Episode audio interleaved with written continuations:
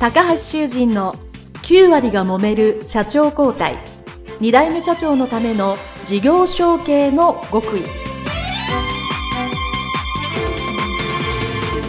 この番組は2代目社長専門経営コンサルタント高橋修人が経営に悩んでいる2代目社長や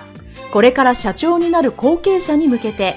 経営力を伸ばし会社を引っ張れるリーダーシップを身につけるための番組です。これまで数百社をコンサルティングした実績から2代目社長ならではの悩みを知り、その解決のための独自理論によって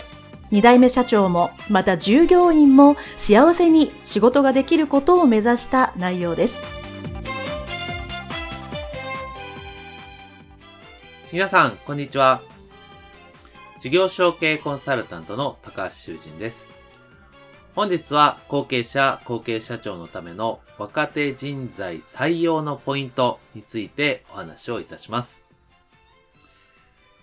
これはまあ、事業承継だけではないんですけども、やっぱり人材不足、まああの、特に若手の人材が欲しいんだというですね、中小企業の経営者、そして後継者の方、たくさんいらっしゃいますし、私も、えー、聞きます。で私も会社やってますので、えー、若手人材採用というのはですね、まあ、おいそれと簡単にできているというわけではもちろんないんですけども、うまくいっている会社もたくさんありますし、えー、どういうようにしてるかというのポイントをですね、いくつかお話ししたいと思います。えー、まずですね、大前提として、まあ、うまくいっていない人材採用、特に若手採用がうまくいっていない、まず入り口としての勘違いというか、思い違いをしている場合はですね、中小企業の場合、まあ、人材不足、人手不足というのはですね、これもずっと、もうそれこそ何十年も言われていることなので、基本不足してて普通だと。いうことですね。あの、いきなり最初に身も蓋もないことをまず言いますが、やっぱり中小企業ってどうしても採用がね、大企業に比べてなかなかコストもかけられなかったり知名度も低いということであって、苦戦するというのはですね、これも大前提なわけですよね。ですから、人材が要は、もうすごい人材がたくさんいて、まあ余ってっていう方は変ですけれども、もう潤沢でも何の問題もないというのはですね、そういう状況は起こらないと。いうことをまずご理解いただいてですね、人手不足、人材不足は普通の状態なんだというのを思っていただくというのが一つと。で、もう一つはですね、いや、いい人が欲しいんだという方がですね、たくさんいらっしゃいます。もちろん、私も会社やってますから、いい人欲しいです。でもですね、そのいい人っていうのはそんな簡単にあっちこっちにいないわけですよね。本当に能力が高くて、人柄もいい、そういういい人はですね、だいたい大企業にいますし、えもっとできる人はご自身で仕事されてますから、中小企業に来ていただく人材というのがそういういい人、皆さんがね、考えてるすごくいい人っていうのはですね、これもなかなかないと。もうそういう人に巡り合ったら本当にすごく幸運だと思えるわけですよね。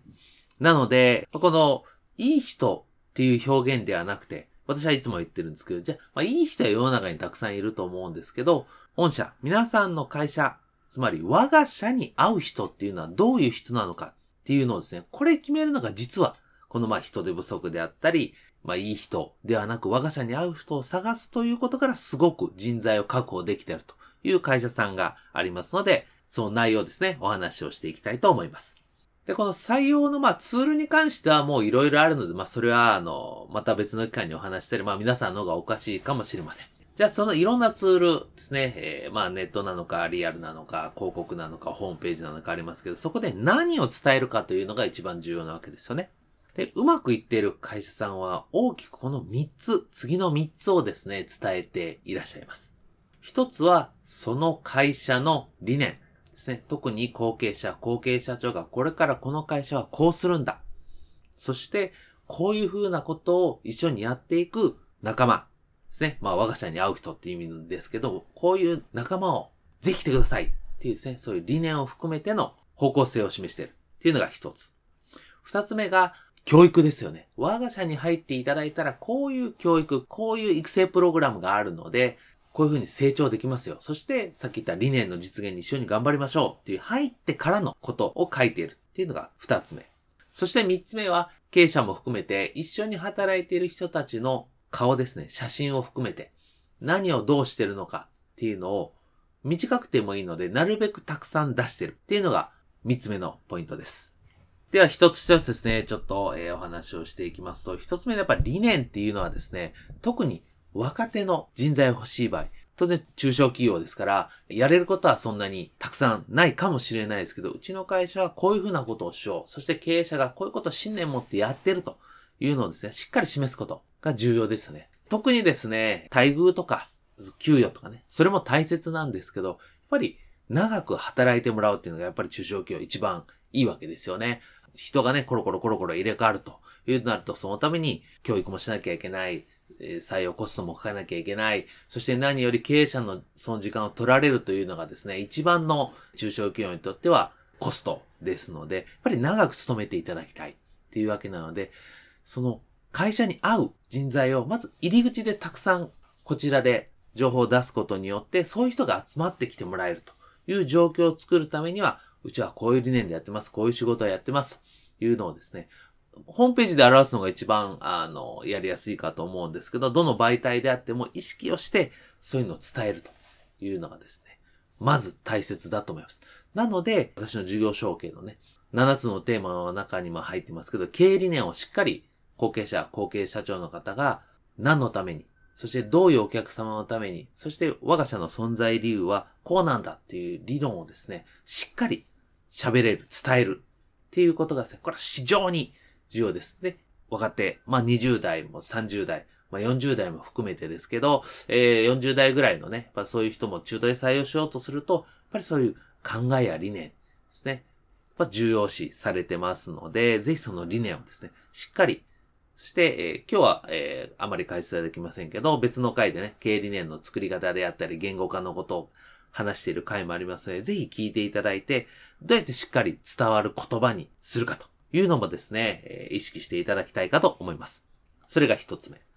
そして、二つ目が教育ですよね。我が社に入ったら、こういう教育をしてこういうことができるようになります。もし資格とか免許が必要な会社さんであれば、こういう教育プログラムでこういう資格、こういう免許が取れるようにしています。現に我が社の〇〇さんはこういうことになってますみたいですね。そう、入ってからの教育ですね。何をするかと。どちらかというと、受ける側からしたら何をしてくれるのかに近いですけど、それをしっかり書くということがですね、重要です。やっぱり、新卒で入る方ももちろんそこは大切にしてると思いますし、転職の方はですね、当然前の会社と比較するわけなので、うちに必要な、我が社に必要な能力とか当然、そんな経験者がね、同じ業界からポンポンポンポン来るわけではないですし、私は、あの、後継者、後継社長の方に言ってますけど、未経験の方がですね、やっぱり、業歴の長い会社に新しい風を吹き込めますので、違う業界の方っていうのは非常にウェルカムだと思うんですよね。ただやっぱり必要な知識、ノウハウっていうのは入ってから学べますよっていうのがすごく安心材料になりますので、こういう教育ができます。例えばその基本的な常識とかの言葉もありますよね。そういうの、例えば2時間でもいいし3時間でもいいんですけど、定期的に講習しますよ。勉強しますよ。じゃあ先輩からこういうふうに学べますよ。で、そういう資格取得のためにはこういう支援がありますよ。そういう人を育てる。我が社に合う人を我が社で育てるとまあ、そういう方針のもとを取っていただいて、教育をこうするんだというのをですね、ぜひ、これもまあホームページで、え示されるといいと思うんですけど、わかりやすく書いていただければと思います。えー、そして最後三つ目がですね、そういう働いてる人々の顔ですね。どういう雰囲気で、どういう方がいらっしゃるのか。やっぱりこう、誰が働いてるのかわかんないって言うと、やっぱり不安ですよね。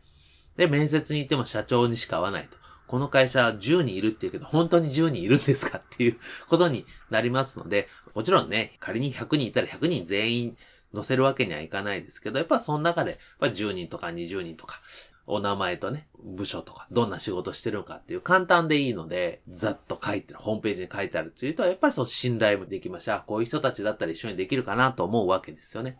そして何よりですね、ここ人間っていうのはその人間の顔を一番見るようにできてるわけですね。これは脳科学で。どんなにですね、えー、自然がたくさんあっても人間の顔があったらそこにパッと目が行くというふうにこれメカニズムでなってますから、しっかり、人間の顔を出していただいて、そうすることによって親近感と信頼感を高めると。これはあのよくね、広告のやり方と一緒ですので、皆さんね、社内で働いてる人の顔とやっぱりお声をちゃんと文字にして、どうぞ安心感のある職場ですので、えー、お越しくださいっていうのですね、まずは応募してもらうための最低限の条件をクリアできるね、内容にしていただきたいなと思っております。参考にね、していただきたいと、えー、いうわけではないんですけど、この9割が揉める、えー、社長交代のですね、インタビューの中でもやっぱりそれ実践されてて、ご自身の若手の人材を同年代も含めて採用されてる方でね、ちょっとご紹介をしていきますと、えー、最近ですと、薄倉建設さんのですね、ホームページとか、ぜひ見ていただければですね、本当にあの、建設業なんでなんかすごい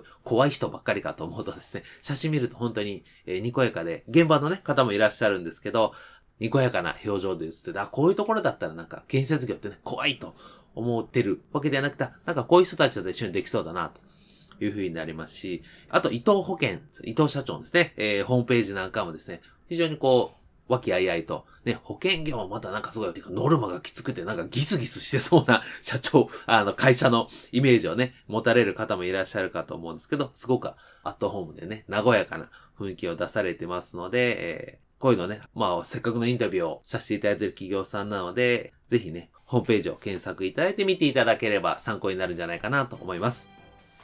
はい、えー、それではですね、えー、今回は後継者、後継社長のための若手人材採用のポイントについてお話をさせていただきました。どうもありがとうございました。